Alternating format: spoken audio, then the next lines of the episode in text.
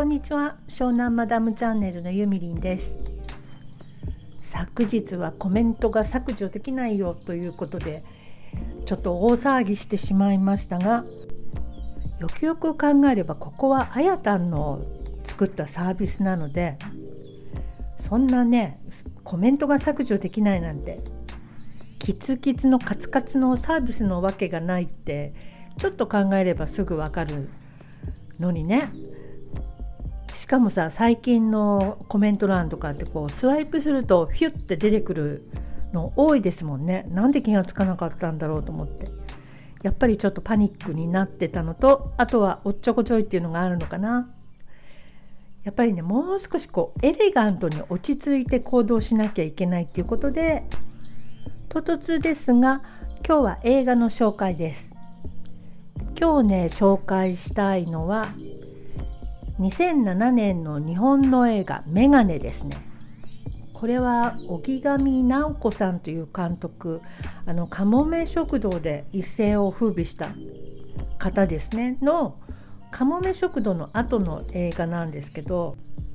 落ち着いて行動しなきゃいけないという話の後になぜこのメガネの紹介かというと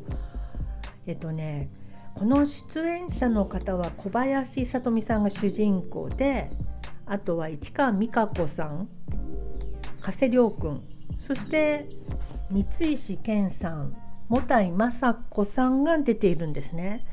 でこの茂田雅子さんがですねこれ2007年だからもう私見たの10年ぐらい前なんだけど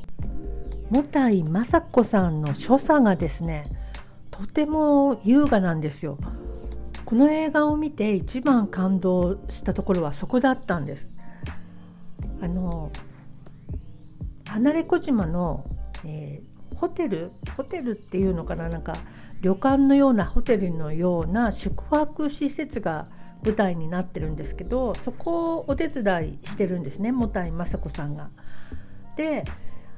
あのお食事のシーンとかこう食器とか運んだりするじゃない？お料理とか。でその時に物を置く時とかね取る時もすっごくあのまあ置く時ですかね音がしないようにそーっと置くのその動きがとても美しくってああああいう動作一つでもあの人って美しくなれるんだなって感じたことを覚えてます。そんな風に感じてたのに自分はなんか結構ガチャガチャガチャガチャねあの大雑把に動いちゃったりするのでもう一度この映画を見て美しいエレガントな動作を少しでも身につけられればなと思って見てみました。であとこの映画は最後に赤いマフラーが出てきてそれがね青い海と白い砂浜と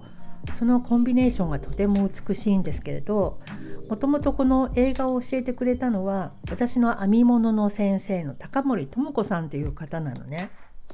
私は高森さんから鍵編みをの教室で習っていて編みぐるみなんかを作っていた時期があるんです。高森さんっていうのはもう結構ね人間国宝級の編みぐるみ作家さんで糸井重里さんのほぼほぼ日だっけ？あそこにサイトがあるんですよ。もうそりゃあ可愛いぬいぐるみさんがいっぱいで高森さんの作るぬいぐるみはまあ安くっても10万ぐらいからしかない本当にねもう芸術のような作品なんですけどまあそれねみんな買うことできないしファンだからって。で高森さんはお教室を開いてる今でもやってると思いますけど東急の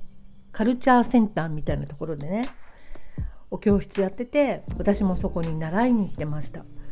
でその時にあのえっ、ー、とこの「メガネ」っていう映画でその編み物の指導とあとその小物提供で参加したので見てみてくださいねなんてお話ししてくださっていて。でまあ鍵編みの好きな人なら知っているかもしれないんですけれどもこのメガネに出てくるモヘアの毛糸で編んだ赤いマフラーっていうのはすごい有名なの。どうやって編むんだろうって。でその編み図なんかも高森さんはもう無償で出してくれていたりしてね。結構探せばあると思いますよ。このふわふわの赤いマフラーはどうやって編むのか気になる方は検索してみてください。映画の中で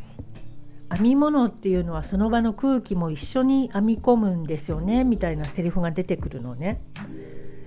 それは本当私もいつもそう思っていてその場の空気を一緒に編み込んでいくから例えば手作りのそういう編み物ってこう味があるんじゃないかなと思います。その人の気持ちとか願いみたいなものが入り込むんですよね。編み物って。だから好きです。まあ、そういうことをなしにしてもこの「メガネ」っていう映画はちょっと疲れた現代人にはおすすめな感じの映画ですので見てみてくださいね。さて今日の配信には鳥の声が入っているんじゃないかと思いますけどこれは私の住んでいる家の近所の森から聞こえてくる聞こえてくるとは言わないか。森に住んでいる鳥さんの声とあとはあのハワイに住んでいらっしゃる方であの森とか海のね音を録音している方がいらっしゃってジョー奥田さんっていう方なんですけどその人のその人がこう配信してくださってるんですねそういう BGM を作業用みたいに。で今日はそれも一緒に合わせてお届けしているのでハワイと湘南の、えー、森の音が入ってるかなってかすかに入ってるんじゃないかなと思います。